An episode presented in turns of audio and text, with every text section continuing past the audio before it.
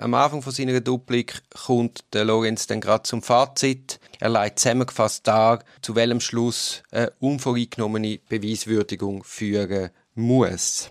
Also er zieht sozusagen das Brennholz gerade mal unter dem Kessel weg. Er nimmt das Ergebnis vorne weg. Das macht er in ganz einfachen Worten ganz klar. Und es ist doch so, wenn man gute Argumente hat, wenn man den Fall wirklich durchdrungen ist, dann muss man auch in der Lage sein, das ganz einfach und klar zu sagen. Deutsch und deutlich. Und er macht das zugespitzt, aber nicht polemisch. Er geht dann ins Detail und kommt als erstes zu sprechen zu, zum Sachverhalt Investnet. Dort er mal fest, auf was sich die Argumentation der Staatsanwaltschaft stützt. In seinen Augen nur auf ein Wort also auf ein Wort in einem Brief. Und er leitet dann da, warum die Auslegung der Staatsanwaltschaft so sollte falsch sein. Das ist natürlich jetzt kein Akten verdrehen oder ein Schattenboxen, sondern das ist eigentlich die Uraufgabe im Strafrecht, nämlich ein Ringen um ein Wort, ein Ringen um eine Wirklichkeit, wo es ja immer ein Konstrukt ist. Also wie ist das zu lesen? Wie ist der Brief im konkreten Fall vom Herrn Wüst zu lesen? Und das ist etwas, wo nicht Juristen oder sagen wir auch nicht Strafrechtler oft nicht verstehen, weil es natürlich unserem Verhalten im Alltag zuwiderläuft. Da tun wir natürlich nicht so Wort auf Goldwaage legen. Und das juristische Papier, das das geschrieben ist, natürlich unendlich geduldig und die Juristen eben, nehmen dann Aussagen oder in dem Fall einen Brief, nehmen irgendeine Passage, ein unbedacht geäussertes Wort Wobei ich jetzt offen lasse, ob das der Herr Wüst da unbedacht so geäussert hat oder nicht. Und, man, versucht, man reibt sich dann an dem und versucht zu eruieren, was ist wirklich damit gemeint. Aber dem ist natürlich schon Gefahr inhärent, dass man dann da viel mehr reinliest, als man halt unbedacht im Moment damit hat zum Ausdruck bringen Es hat ja auch viel mit Sprachkompetenz zu tun und, und eben der Vorsicht, wie man dann die Sprache verwendet. Darum ist es eben auch so gefährlich, einmal leichthin Aussagen machen, weil was einmal in der Welt ist, das bringst du einfach nicht mehr weg und kann sich eben auch verselbstständigen. Wir selber können die Arbeit leider nicht machen, weil wir ja den Brief vom Herrn Wüst nicht kennen. Aber es, das wäre jetzt ganz ein konkretes vielleicht sogar ein einfaches Beispiel, wobei man natürlich dann noch den Kontext aus der ganzen Akte bräuchte, um auch mal aufzuzeigen, wie so juristische Arbeit oder eine Sachverhaltserstellung stattfindet und wie das eben nicht ein richtig oder ein falsch gibt, sondern es ist ein Abwägen. Was ist wahrscheinlicher? Es ist im Endeffekt so banal und auch ernüchternd, dass jetzt tönt. Es ist schlussendlich eine Plausibilitätsprüfung. Also wem glaubt man in dem Moment mehr? Was scheint wahrscheinlicher? Und das ist natürlich dann klar, je nach Richter, je nach Richterin wird dann das auch anders entschieden. Das macht dann eben auch die Rechtsprechung unberechenbar. Also es ist viel weniger wissenschaftlich, als man sich das denkt. Der Lorenzerni nimmt dann ein weiteres Argument von der Staatsanwaltschaft auf und weist nach, warum das in seinen Augen schlicht und einfach falsch ist. Und er schließt mit der Frage Aktenverdrehung der Staatsanwaltschaft. Also das fliegt natürlich jetzt wie ein Bumerang der Staatsanwalt die eigenen Argumente um die Ohren. Also es wäre natürlich sehr unglücklich, wenn man den Gegner der Aktenverträge bezichtigt und jetzt selber dabei verwünscht wird.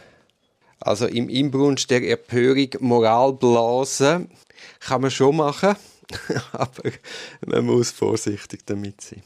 Dann geht es weiter und zwar ums Darlehen von 2,9 Millionen, wo der Herr Vinzenz vom Herrn Stocker bekommen hat. Da macht ja die Staatsanwaltschaft geltend, dass Darlehen, der Darlehensvertrag sei fiktiv und nur vorgeschoben. Ich lese jetzt ein Stück aus dieser Duplik vor, dass ihr euch eine Vorstellung machen könnt, wie das tönt. Das ist wirklich großartig. Und das ist eben das, du darfst nicht langweilen. Und wirklich, ihr seht es ja, oder ihr hört es vielleicht an meiner Stimme, also ich, ich gehe wirklich mit. Völlig irritiert durch meinen aktenkundigen Hinweis, dass Herrn Vinzenz Beat Stocker zuvor um ein Darlehen von Franken 5 Millionen angegangen war, fiel der Staatsanwaltschaft nicht viel ein und vor allem nichts Sinnvolles. Sie führte in ihrer Replik dazu lediglich aus, sie wisse nicht, weshalb Herr Vinzenz im Sommer 2015 so dringend Franken 5 Millionen gebraucht habe. Es sei aber offensichtlich, dass er, Herr Stocker, parallel zum Einverlangen seines Schattenbeteiligungsanteils um ein echtes Darlehen angegangen sei, das er aber nicht bekommen habe. Da fällt jetzt vor allem das Wort offensichtlich auf. Das sind so Wortverstärker, wo man muss darauf achten, weil die sind oftmals verräterisch. Also je schlechter das Argument, desto mehr greift man dann zu so Wort. Und scheinbar hat in dem Fall die Staatsanwaltschaft auch es offensichtlich verwendet. Also nimmt einem natürlich dann Wunder, was sind die Gründe für die Offensichtlichkeit? Und gemäß Lorenzerni hat die Staatsanwaltschaft keinen einzigen Grund gebracht, warum eben das soll offensichtlich sein. Und im Gegenteil hätte man sich dann eben nicht mit seinen Argumenten auseinandergesetzt. Ich habe gestern, das ist jetzt ein lustiger Zufall, gestern auch ein, ein Urteil vom Obergericht auf dem Tisch gehabt. Dort zeigt mir das Obergericht auch dauernd, wie es denn genau ist erklärt aber nicht, wie es denn zu dem kommt, wie es eben genau ist, also wie es zu dem Schluss kommt und setzt sich auch überhaupt nicht mit meinen Argumenten auseinander. Und es versteht sich natürlich von selber, also abgesehen davon, dass rechtliche Gehör verletzt wird, ist natürlich, es wirkt natürlich dann überhaupt nicht überzeugend, sondern im Gegenteil schwach, wenn die Herleitung nicht da ist, wenn die Argumente nicht diskutiert und schlüssig entkräftet werden. Und das ist eben juristische Arbeit. Das Reiben an Argumente, die gegeneinander abwägen und deutsch, deutlich, verständlich zu erklären, warum man es eben so sieht und nicht anders. Und das gilt natürlich nicht nur für ein Urteil, sondern das gilt auch für Plädoyers, für Auseinandersetzung an den Argument vom anderen. Und nur so ist ja qualitativ hochstehende Justiz überhaupt möglich. Und das ist auch einer von den Gründen, warum ich mich immer wieder über die fehlende Begründungsdichte entscheide, zumindest in der Zürcher Justiz, mokieren.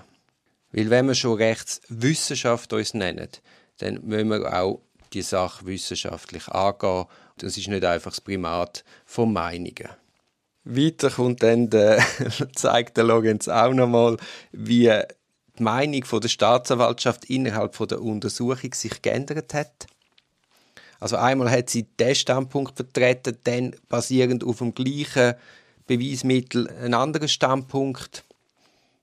Und natürlich, man darf gescheiter werden. Natürlich ist das auch der normale Lauf der Dinge.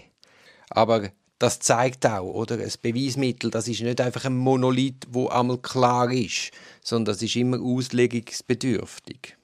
Also auch das ist Rechtswissenschaft. Angehen, das Beweismittel unvoreingenommen anschauen und sagen, was sagt es? Und nicht vom Ergebnis herkommen und das dann ins, vorhandene Beweisbild einfügen.